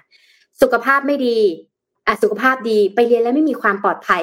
ก็ลำบากนะ ไปเรียนต้องด้วยความระแวงใช่ไหมคะเพราะฉะนั้นสิ่งที่จะต้องมีเลยคือสุขภาพดีความปลอดภัยและโภชนาการต้องถึงนะคะสองปกป้องการสูญเสียการเรียนรู้จากทางไกล เรียนออนไลน์จะทำยังไงให้เด็กสามารถเรียนรู้ได้จะทำยังไงให้เด็กสามารถที่จะเข้าใจได้ แล้วก็ศึกษาต่อในระดับอุดมศึกษาคือทำยังไงก็ได้ให้เด็กจบในระดับอุดมศึกษาให้ได้ ไม่ใช่ว่าหนูไม่อยากเรียนแล้วไม่ไหวแล้วไม่ได้นะต้องเข็น ทำยังไงก็ได้ให้เขาจบในระดับอุดมศึกษาให้ได้พอทำก้อนนี้เสร็จเนี่ยมันจะมีข้อหนึ่งที่สามารถไปต่อได้เลยคือ การจัดการทำอย่างเงี้ย manage อย่างเงี้ยอย่างต่อเนื่องนะคะเมื่อโรงเรียนเริ่มเปิดทำการอีกครั้ง สิ่งที่ต้องทำคือป้องกันการเพิ่มการออกกลางคัน เพราะเด็กเนี่ยเขาไม่ได้เข้าไปในโรงเรียนในประมาณปีถึงสองปีเพราะฉะนั้นสภาพเด็กอาจจะคุ้นชินกับการเป็นตัวของตัวเองมากเกินไปในบ้านกฎระเบียบที่บ้านไม่มี แต่พอไปเจอที่โรงเรียนไม่เอาแล้วไม่อยากเรียนกฎเยอะ ครูดุอะไรเงี้ยค่ะ ป้องกันการเพิ่มการออกกลางคัน อันนี้สถาบันการศึกษาแต่ที่มาโฟกัสเรื่องนี้นะคะสองป้องกันสุขภาพและความปลอดภัยที่โรงเรียนอ่านะคะสามเตรียมพร้อมสำหรับการการได้ความรู้ใหม่ๆในการเรียนนะคะ เตรียมครูอะเพื่อประเมินการสูญเสียของการเรียนรู้และปิดช่องว่างการเรียนรู้นะคะ จัดหาเงินทุนเพียงพอสำหรับความต้องการในการฟื้นฟูทำ R&D ทำไอเดียใหม่ ๆสำหรับนักเรียน ที่อยากจะเรียนในเรื่องนั้น หรือว่าทำทุนสำรองนะคะสำหรับนักเรียนที่ได้โอกาสแต่เขาอยากเรียนมากๆเขาไม่ได้มีโอกาสได้เรียนทำอันนี้ได้ไปสเต็ปต่อไปค่ะ รีบปรับปรุง รีบ MVP รีบ adapt นะคะ แล้วก็เร่งสปีดความเร็วให้ได้มากที่สุดเอาโอกาสต่างๆเนี่ยมาวางแผนระยะยาวอย่าทำระยะสั้นอย่าทำแค่ปีสองปีให้วางแบบวางโครงสร้างขนาดใหญ่นะคะ ขยายแนวทางการรับมือโควิดที่มีประสิทธิภาพ สมมติถ้ามันมีโรคแบบนี้ในอนาคตเกิดขึ้นเนี่ยเราจะรับมือกับมันยังไง และให้การศึกษามันดำเนินต่อไปได้ รวมไปถึงการเรียนรู้ทางกายการสอนในระดับที่เหมาะสมนะคะ และไม่ให้เด็กออกกลางคันทำออกแบบเป็นเกมฟิเคชันไหมสร้างไอเดียในการเรียนแบบใหม่ไหมให้เด็กรู้สึกว่าอยากเรียนนะคะ แล้วก็สร้างระบบการศึกษาที่ดีขึ้น รวมถึงปกป้องและปรับปรุงการจัดเงินทุนเพื่อการศึกษาสำหรับเด็กที่อยากเรียนแต่ว่าเขาไม่ได้มีโอกาสได้เรียนนะคะ อันนี้คือสามก้อนที่ทั่วโลกสามารถเอาไปใช้ได้ เออ ถ้าใช้ได้ จะช่วยให้เด็กเนี่ยลดการเหลื่อมล้ำการใช้ชีวิตรายได้นะคะ แล้วก็รวมถึงพวก GDP ระดับประเทศด้วยที่เราจะต้องเจอสำหรับ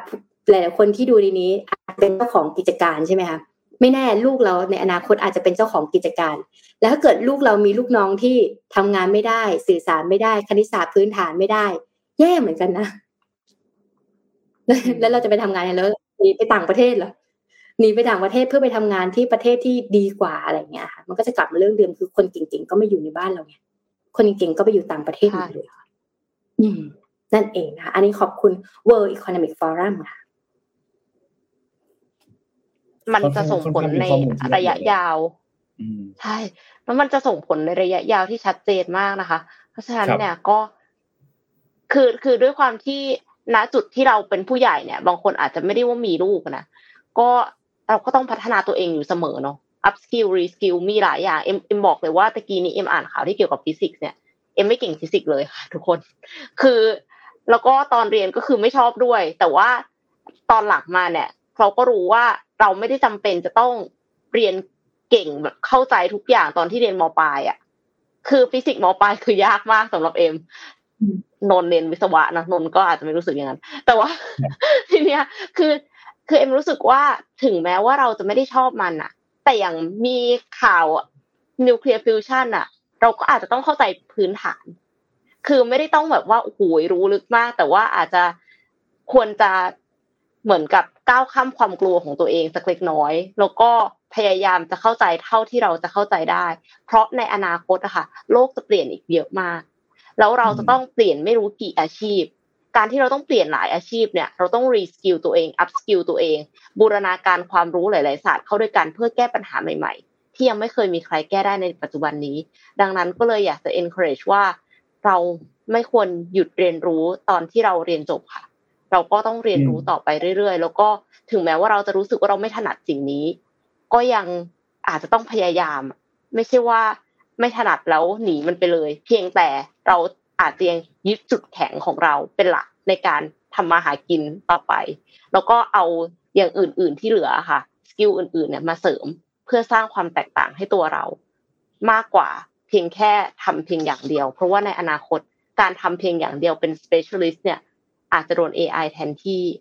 ในไม่กี่ปีข้างหน้าค่ะ ครับนนพาไปนนเข้าข่าวถ้าพูดเรื่องการศึกษา เข้าข่าวทีนี้นี่นนอยากจะพามาอีกอีกอีกเรื่องหนึ่งครับ ก็คืออยากประชาสัมพันธ์ให้ทุกท่านนิดหนึ่งคือ วันนี้เนี่ยมาพูดถึงอันหนึ่งที่ใครที่ชอบดื่มชา ชอบดื่มกาแฟ ชอบดื่มน้ำหวานเนี่ย แต่ว่าช่วงนี้ปลายปีแบบนี้หลาย ๆ คนน่าจะตั้ง New Year Resolution แล้วก็อย่างที่บอสเคยเอามาให้ดูเนาะในสิบข้อเนี่ย เวลาคนตั้งเป้าหมายปีต่อไปเนี่ย มันจะมีเรื่องของสุขภาพเนาะ อยากลดน้ำหนัก อยากดูแลสุขภาพ อยากแข็งแรงมากขึ้น อยากออกกำลังกายมากขึ้นนะครับ วันนี้เลยอยากจะมาพูดถึง N Cafe ครับ เป็นแบรนด์เครื่องดื่มเพื่อสุขภาพน้องใหม่ที่อยากจะมาพูดถึงวันนี้นะครับ คือปกติแล้วเนี่ยต้องบอกว่าพวกกาแฟพวกอะไรต่างๆ เนี่ยก็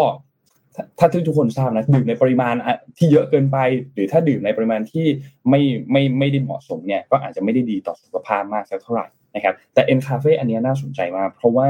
เป็นกาแฟที่ดีต่อสุขภาพ ซึ่งมันยังไงนนค่อยๆอธิบายให้ฟังคือเรื่องแรกก่อนเวลาดื่มกาแฟเนี่ยเนาะหรือว่าดื่มอะไรก็ตามที่เป็นน้ำเนี่ยถ้าไม่ใช่น้ำเปล่านะเราก็คาดหวังว่ามันจะมีรสชาติที่ดีรสชาติที่กลมกล่อมใช่ไหมครับซึ่งความพิเศษของเครื่องดื่มเอ็นคาเฟ่เนี่ยนะครับอยู่ตรงที่มันเป็นหนึ่งเลยคือมันเป็นเครื่องดื่มที่มีประโยชน์หลายอย่าง ผลิตภัณฑ์ของเขาเนี่ยมี synbiotic นะครับที่มีช่วยมีส่วนช่วยในการ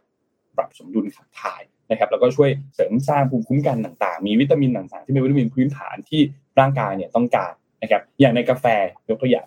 ก็จะมีวิตามิน B นะครับช่วยเพิ่มความสดชื่น ในโกโก้ ก็จะมีตัววิตามินซีที่ช่วยเสริมภูมิคุ้มกัน ส่วนในตัวที่เป็น Thai tea ตัวที่เป็นชาไทยเนี่ยก็จะเน้นตัวโปรไบโอติกช่วยปรับสมดุลในการขับถ่ายช่วยเสริมภูมิคุ้มกันนะครับคือต้องบอกว่าเล่าเรื่องเอ็นคาเฟ่ให้ฟังนิดนึงเอ็นคาเฟ่จริงๆเนี่ยเขาเป็นแบรนด์น้องใหม่ที่เพิ่งเกิดขึ้นมาในตลาดในช่วงไม่นานมานี้ นะครับซึ่งแนวคิดหลักๆของเขาน่าสนใจมาก คือผู้ก่อตั้งแบรนด์เนี่ยนะครับเขาเกิดความคิดขึ้นมาว่าเขาเนี่ยคุณพ่อเขาเนี่ยก็อายุค่อนข้างเยอะแล้วว่าอายุเกือบจะเจ็ดสิบแล้วนะครับเพราะฉะนั้นเนี่ยก็ต้องมาดูแลสุขภาพกันมากขึ้น แต่ว่าคุณพ่อเนี่ยชอบดื่มน้ำหวาน แล้วก็ทานของที่แบบไม่ค่อยมีประโยชน์สักเท่าไหร่นะครับ ซึ่งคิดว่าหลาย ๆ คนก็น่าจะคล้าย ๆ กันก็คือ เห็นคนที่บ้านเนาะเห็นคนที่เรารักคนใกล้ตัวเราเนี่ยอาจจะ ทานของดื่มของที่ไม่ค่อยดีต่อสุขภาพสักเท่าไหร่นะครับ แต่พออายุมากขึ้นเนี่ย มันก็จะจะเปลี่ยนแปลงพฤติกรรมของเขาเนี่ย มันก็อาจจะค่อนข้างยาก เพราะว่าการที่จะหาเครื่องดื่มที่เขาชากาแฟโกโก้ที่เขาชอบเนี่ยนะครับมันอาจจะไม่ได้ง่ายขนาดนั้น ถ้าหากว่ามันไม่ได้รสชาติถูกปากเขาเนาะ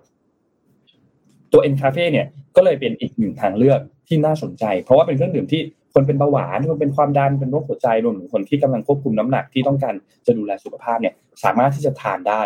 นะครับเพราะว่ากาแฟของเอ็นคาเฟ่ตัวนี้เนี่ยคือมันไม่ใช่กาแฟที่เป็นกาแฟแบบลดน้ำหนัก ไม่ใช่กาแฟที่ใส่สารกระตุ้นการขับถ่ายไม่ได้มีส่วนประกอบของเอ่อที่มันดักแป้งหรือว่าดักไขมันนะครับคือแบรนด์ตอนนี้เนี่ยมีสามรสชาติเนาะมีสามไม่จะบอกว่าสามรสชาติก็ไม่ใช่จะบอกว่าเป็นเป็นสาม product แล้วกัน ก็คือมีชาไทย มีกาแฟ มีโกโก้ ซึ่งทั้งหมดนี้เนี่ยไม่มีส่วนผสมของแลคโตสกลูเตนถั่วเหลืองนม แล้วก็ GMO ซึ่งก็ถือว่าเป็นอีกอันนึงเป็นอีกทางเลือกหนึ่งที่ใครที่รักสุขภาพ แล้วก็ชอบดื่มโกโก้ ชอบดื่มชาไทยชอบดื่มกาแฟ อาจจะเป็นอีกหนึ่งทางนะครับใครที่สนใจสามารถที่จะลองไปสั่งซื้อผ่านทาง s h อ p e e Lazada จะเป็น Facebook IG ของเขาหรือจะสั่งผ่าน Line ID ก็ได้ at ncafe จุด Thailand นะครับก็สามารถที่จะสั่งได้เช่นเดียวกันเดี๋ยวยังไงให้สมมูล ตักลิงก์ไว้นะครับ ก็เป็นอีกหนึ่งผลิตภัณฑ์ที่น่าสนใจนะครับ ฝากไปด้วยครับ n cafe ครับ ค่ะมาที่เทรนด์เรื่องรักสุขภาพแล้วขอไปที่เทรนด์เรื่องรักโลกกันสักนิดหนึ่งค่ะ เป็นยังคงอยู่ที่ EV ค่ะ แบตเตอรี่ชาร์จรถ EV จากต้นไม้ค่ะ ปลอดภัยต่อโลก น่าสนใจไหมคะการผลิตแบตเตอรี่ลิเธียมไอออนเนี่ยปัจจุบันที่ใช้ในรถยนต์ไฟฟ้ามักจะใช้วัสดุหลักเป็นแกรไฟต์ค่ะ ซึ่ง ได้จากการขุดเหมืองแร่ซึ่งก่อให้เกิดผลกระทบทางสิ่งแวดล้อมตามมา แต่ว่าล่าสุดค่ะบริษัท Stora Enso ในประเทศฟินแลนด์นำเสนอแบตเตอรี่ชาร์จรถพลังงานไฟฟ้าแบบใหม่ทำจากต้นไม้ เป็นทางเลือกใหม่ที่ทำให้รถพลังงานไฟฟ้าเนี่ยยั่งยืนยิ่งขึ้นกว่าเดิมอีกนะคะ แบตเตอรี่ที่ทำมาจากต้นไม้ที่ Sora Enso ผู้ผลิตวัสดุหมุนเวียน คิดค้นขึ้นเนี่ยเขาให้ชื่อว่าลิกโนดค่ะลิกโนดเนี่ยมาจาก ลิกนินค่ะ เพราะว่าใช้ส่วนที่เป็นเนื้อเยื่อพืช ที่ทำให้ผนังเซลล์พืชแข็งแรงหรือที่เรียกว่าลิกนินนั่นเอง ก็เลยแบตเตอรี่ก็เลยใช้ชื่อใกล้เคียงกันนะคะ กระบวนการผลิตแบตเตอรี่เนี่ย เริ่มจากการแยกลิกนินออกจากเนื้อไม้นำไปกลั่น จนได้ผลออกมาเป็นผงคาร์บอนละเอียด เพื่อใช้เป็นวัสดุสำหรับทำขั้วบวกขั้วลบของแบตเตอรี่ลิเธียมไอออน หรือที่เรียกว่าผงคาร์บอนแข็ง ผงคาร์บอนแข็งเนี่ย จะถูกนำมาผลิตเป็นแผ่นอิเล็กโทรดคาร์บอนแข็งทั้งเป็นแบบแผ่นและแบบม้วนอ่าอย่างในภาพเลยนะคะ เอาอิเล็กโทรดคาร์บอนแข็งเนี่ยไปรวมกับขั้วไฟฟ้าบวกตัวคั่น แล้วก็อิเล็กโทรไลต์และส่วนประกอบอื่นๆ คือคาร์บอนแข็งเนี่ยจะเอาไปทำเป็นอาโนดอาโนดเนี่ยคือขั้วลบนะคะ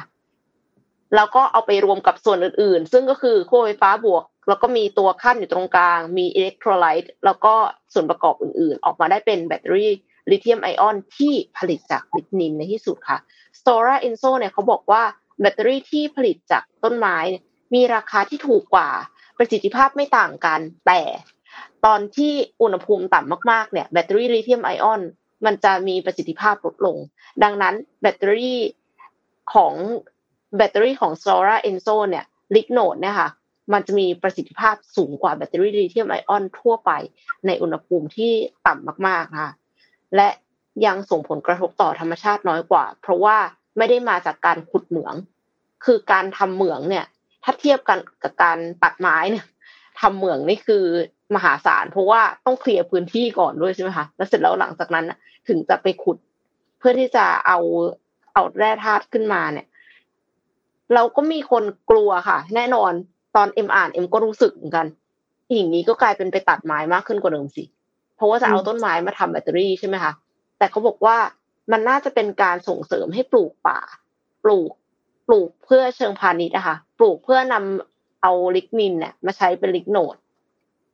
ต้นไม้หนึ่งต้นมีลิกนินประมาณ 20-30%เปอร์เซ็นดังนั้นยิ่งปลูกเพิ่มก็ยิ่งนำมาใช้ประโยชน์ได้มากขึ้น เรานึกสภาพว่าตอนที่ต้นไม้มันยังไม่โตพอที่จะเอามาทำ Lignode เนี่ย มันก็ดูดซับคาร์บอนไปเรื่อยๆใช่ไหมคะ มันดูดซับคาร์บอนไปเรื่อยๆ ในช่วงนั้นน่ะ มันก็สร้างประโยชน์ให้โลกเนาะแล้วเสร็จแล้วหลังจากนั้นก็นำมาใช้ทำแบตเตอรี่ต่อไป คิดว่ายังไงกันบ้างคะน่าสนใจไหมคะ ถ้าสมมติว่าให้เลือกระหว่างปกติลิเธียมไอออนปกติกับแบบ Lignode เนี่ย สมมุติว่า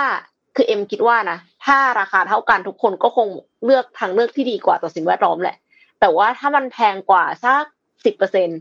จะยังเลือกลิกโนดอยู่ไหม หรือว่าคิดว่า เออเอาอันที่มันถูกกว่าดีกว่าเนื้อออกไหมพิมพ์พิมพ์แชร์กันเข้ามาได้นะคะ อย่างอย่างห้าสิบเปอร์เซ็นต์ค่ะถ้าสิบถ้าสิบเปอร์เซ็นเราเรายังโอเคเราช่วยโลกแต่ถ้าแบบหรือแปดเปอร์เซ็นอาจจะรอรอสักสักอันนี้คิดคล้ายๆพี่อ้อมเหมือนกันห รืออาจจะต้องมีแบบมาตรการทางภาษีที่เข้ามาช่วยเหลือ ถ้าหากว่าเป็นแบตเตอรี่ที่ที่มันดีกับสิ่งแวดล้อมมากกว่า ก็ก็ใช้วิธีนี้แทนที่เข้ามาเข้ามา อาจจะเอาเอาเรื่องคาร์บอนเครดิตเข้ามาจับไหมหรือว่าเอาตัวเรื่องกฎหมายเกี่ยวกับเรื่องสิ่งแวดล้อมการยกเว้นทางภาษีหรือสิทธิพิเศษทางภาษีที่เข้ามาเข้ามาเป็นแบบเขาเรียกว่าอะไรเป็นเบเนฟิตที่มาทดแทนไอตัวราคาที่มันสูงขึ้นเนี่ยนะว่า อันนี้ก็อาจจะเป็นอีกหนึ่งทางเลือกแต่ว่าดีนะ คือ การที่มันดีกับสิ่งแวดล้อมมากขึ้นมันก็ดีคือคือเทรนไม่ใช่เทรนสิมันคืองานวิจัยหรือว่าพวกรีเสิร์ชต่างๆ ในช่วงหลังๆ ตอนเนี้ยเขาก็เน้นในเรื่องนี้กันมากขึ้นเนาะถ้าถ้าถ้าใครที่ตามข่าวเรื่อยๆเนี่ยจะเห็นว่าเขาก็จะเน้นเรื่องของโลกเนี่ยมากขึ้นซึ่งมันก็เป็นเป็นเป็นอันหนึ่งที่ดีนะครับนว่าเป็นเป็นเรนสำคัญของโลกนะปัจจุบันตอนนี้ก็แหละนนพาไปอีกเรื่องหนึ่งที่อยากจะชวนทุกคนปิดท้ายข่าวของวันนี้ก็คือที่ นิวซีแลนด์เนี่ยเขาเพิ่งมีการผ่านตัวร่างกฎหมายยาสูบฉบับใหม่นะครับซึ่งเป็น third reading แล้วคือเป็นการพิจารณาในวาระที่3นะครับคือรัฐสภาเนี่ยนะครับเขามีการออกข้อกำหนดที่ห้ามไม่ให้คนที่เกิดในวันที่ 1 มกราคมปี 2009 หรือเกิดหลังจากนั้นเนี่ยนะครับสามารถที่จะซื้อบุหรี่ได้ ซึ่งอันนี้น่าสนใจมากคือเรา เคยเห็นข่าวเนาะที่เขาผ่านในวาระที่สองมาวาระที่หนึ่งวาระที่สองมาเนี่ยนะครับนิวซีแลนด์เนี่ยจะเป็นประเทศแรกของโลกนะครับที่มีการแบนไม่ให้คนที่เป็นคนกลุ่มคนรุ่นใหม่เนี่ยเริ่มต้นสูบบุหรี่นะครับโดยเขาจะเริ่มบังคับใช้กันเนี่ยในปี 2023 นะครับซึ่งนิวซีแลนด์เนี่ยถ้าใครจำได้เขาเคยมีการประกาศเป้าหมายมาอย่างอย่างแบบสำคัญมากเลยคือ ในปี 2025 เขาจะเป็นประเทศปลอดบุหรี่ นะครับตัวกฎหมายฉบับนี้เนี่ย Smoke Free Environment and Regulated Product Smoke Tobacco Amendment Bill เนี่ยมี 3 ข้อครับหนึ่งคือห้ามไม่ให้คนที่เกิดหลังจากวันที่1มกราคมปี 2009 ซื้อบุหรี่ได้นะครับสองมีการกำหนดให้ลดปริมาณนิโคตินในบุหรี่ และ 3 คือบังคับให้วางจำหน่ายได้เฉพาะในร้านขายยาสูบเท่านั้นนะครับจากเดิมเนี่ยพวกซูเปอร์มาร์เก็ตพวกร้านค้าต่างๆเนี่ยสามารถที่จะหาได้ นะครับซึ่งแน่นอนแหละว่าร้านค้าที่รับจำหน่ายบุหรี่ได้เนี่ย มันจะลดจากเดิมเนี่ย จากตอนนี้มีประมาณหกพันจะลดเหลือแค่หกร้อยอะหกร้อยล้านขายไปเยอะมากแต่ว่าอันเนี้ย เป็นอีกอันหนึ่งที่เป็นนโยบายอันหนึ่งที่น่าสนใจ พี่บีคิดว่าไงครับ ดีจริง ๆ บุหรี่บุหรี่เนี่ย มันมันไม่ได้ทำร้ายเฉพาะคนสูบเนาะมันทำร้ายคนรอบข้างด้วย second hand smoke เนี่ยไปไปมาทำให้ก่อก่อให้เกิดมะเร็งมากกว่า first hand อีก แล้วก็อีกอย่างหนึ่งจริง ๆ แอบคิดว่าบุหรี่อาจจะทำให้เกิดโลกร้อนด้วย ใช่ไหมคะ ฝุ่นเนาะ PM เนาะจากการสูบอะไรเงี้ย อันเนี้ยอย่าเอามาอากาศ เออ อันนี้เห็นด้วย อันนี้ไม่มั่นใจว่ากัญชาที่เราเปิดเสรีแล้วอะเราได้มีการจำกัดสำหรับคนซื้อไหม อันนี้จำไม่ได้ตอนนี้เพราะว่ากัญชาเสรีเนาะ ตอนตอนนี้ยังไม่ได้มีกฎหมายที่เข้ามาควบคุมแบบจริงๆจังคือคือมันก็ค่อนข้างที่จะเสรี มีบางช่วงที่สำนักข่าวต่างประเทศเคยมีการเขียนบทความด้วยซ้ำแล้วก็โจหัวประมาณว่าแบบ ตอนนี้ไทยเป็นประเทศที่กัญชาเสรีมากที่สุดในโลกอะไรเงี้ยหาก็ก็เพราะว่ามันมีมันมีมันมีเขาเรียกว่ามันมันมีช่องช่องโหว่พอดีที่เราไม่ได้กัญชาไม่ได้อยู่ในยาเสพติดแล้ว แล้วรวมถึงยังไม่ได้มีกฎหมายลูกที่เข้ามาทำการควบคุมต่าง ๆ อันนี้ก็เป็นอีกประเด็นอันหนึ่งที่คนก็ยังพูดถึงเป็นห่วงกันอยู่มากค่ะน่าเป็นห่วงนะใช่เป็นส่ห่วงงผลต่อสมองเด็กด้วยนะใช่เพราะว่าเป็นมันจะเป็นเรื่องเคมีในสมองค่ะ ถ้าเกิดเคมีในสมองไม่ทำงานอะถ้าพูดในศัพท์ของจิตแพทย์ มันจะมีหมอจิตแพทย์กับนักจิตบำบัดใช่ไหมคะการรักษาเนี่ยมันจะมีอยู่สามอย่าง อย่างแรกเลยคือ เรื่องของเคมีในสมอง อย่างที่สองถ้าสำหรับซึมเศร้าเบิร์นเอาท์หรือคนที่ ทำการบำบัดเนาะอย่างแรกเลยคือเคมีในสมอง อย่างที่สองเลยคืออสติสัมปชัญญะอารมณ์อิโมชันอลต่าง ๆ อย่างที่สามคือสภาพแวดล้อม ถ้าแก้เนี่ยถ้าเคมีในสมองเนี่ยจะมียาในการกระตุ้นให้ถ้าเด็กน้อยอะถ้าเราไม่ได้เป็นเด็กเราเป็นผู้ใหญ่อะถ้าเราเสพกัญชามากๆเนี่ย มันจะกระตุ้นสารเคมีในสมองทำให้เหนื่อยบางคนก็ดีดเกินไป หรือบางคนก็แบบมีความสุขมากเกินไปพอมันมีความสุขมากเกินไปพอเราเจอในโลกของความเป็นจริง มันไม่ได้มีความสุขไปตลอดชีวิตไงมันก็รับไม่ได้ ก็จะกลับเข้าไปสู่ในโลก อย่างนี้อีกรอบหนึ่งเลยมันก็จะเป็นวน loop เรื่อยๆอันเนี้ยก็อยากให้เอาไอเดียของอินเดียมาใช้กับเมืองไทยโดยเฉพาะกัญชานะอืมอืมอืมแต่แต่ทั้งนี้ทั้งนั้นเนี่ยที่ที่นิวซีแลนด์เนี่ยนะครับ คือแน่นอนอะโอเคเขาเขาเขาลดในเรื่องของตัวผลิตภัณฑ์ยาสูบเนาะแต่ว่าตัวกฎหมายใหม่ในฉบับนี้เนี่ยยังไม่ได้มีการสั่งห้าม คืออาจจะในอนาคตอาจจะสั่งห้ามก็ได้ เกี่ยวกับเรื่องของตัวบุหรี่ไฟฟ้า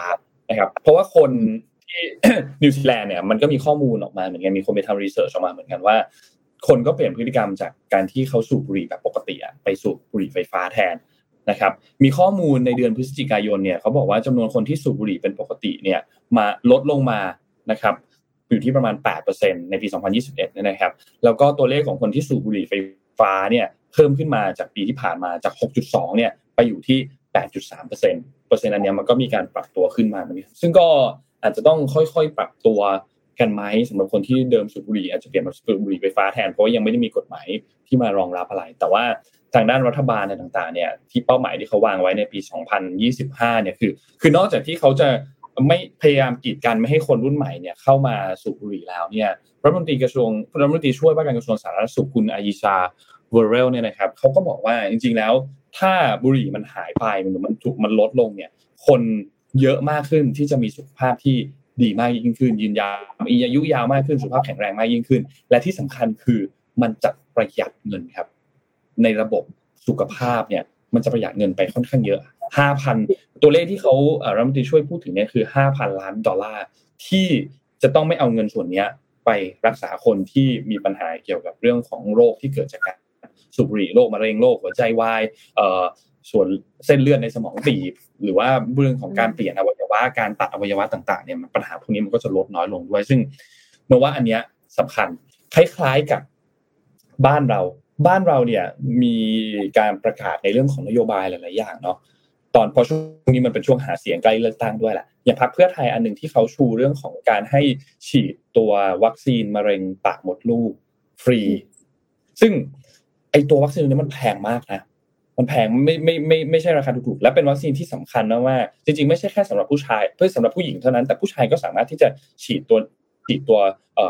วัคซีนมะเร็งปากมดลูกได้เหมือนกันนะครับ ซึ่งไอตัววัคซีนตัวนี้จริง ๆ แล้ว ราคามันแพงก็จริง แต่ว่าถ้าหากว่าคนทั่วทั้งประเทศได้รับการฉีดฟรี ตั้งแต่ช่วงต้นๆมันจะไปลดเงินมหาศาลในช่วงปลายครับ ที่ไม่จำเป็นที่จะต้องมารักษาโรคตัวนี้ยอมเสีย ค่าวัคซีนตรงนี้ ดีกว่าไปเสียค่ารักษาพยาบาลในตรงนั้น ซึ่งรัฐบาลเองก็จะประหยัดเงินในอนาคตไปได้ด้วย แม้ว่าจะใช้เงินในช่วงเวลาตอนนี้มากขึ้นแต่หนูคิดว่าไอ้อย่างนโยบายอันนี้ก็เป็นอีกหนึ่งนโยบายที่ค่อนข้างดีและสำคัญมากๆเกี่ยวกับเรื่องของตัววัคซีนมะเร็งปากมดลูก คือพอพอเรามองภาพไกลๆอะไม่ได้มองแค่จุดนี้ว่าเฮ้ย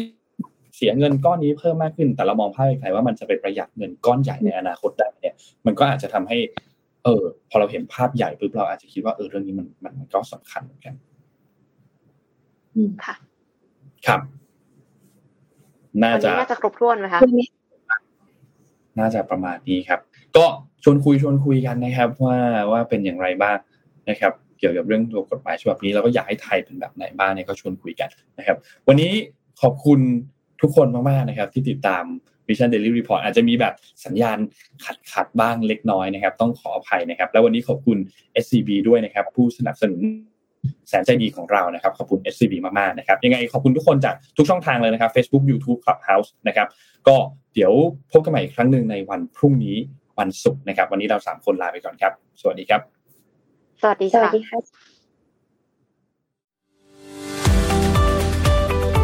Mission Daily Report start your day with news you need to know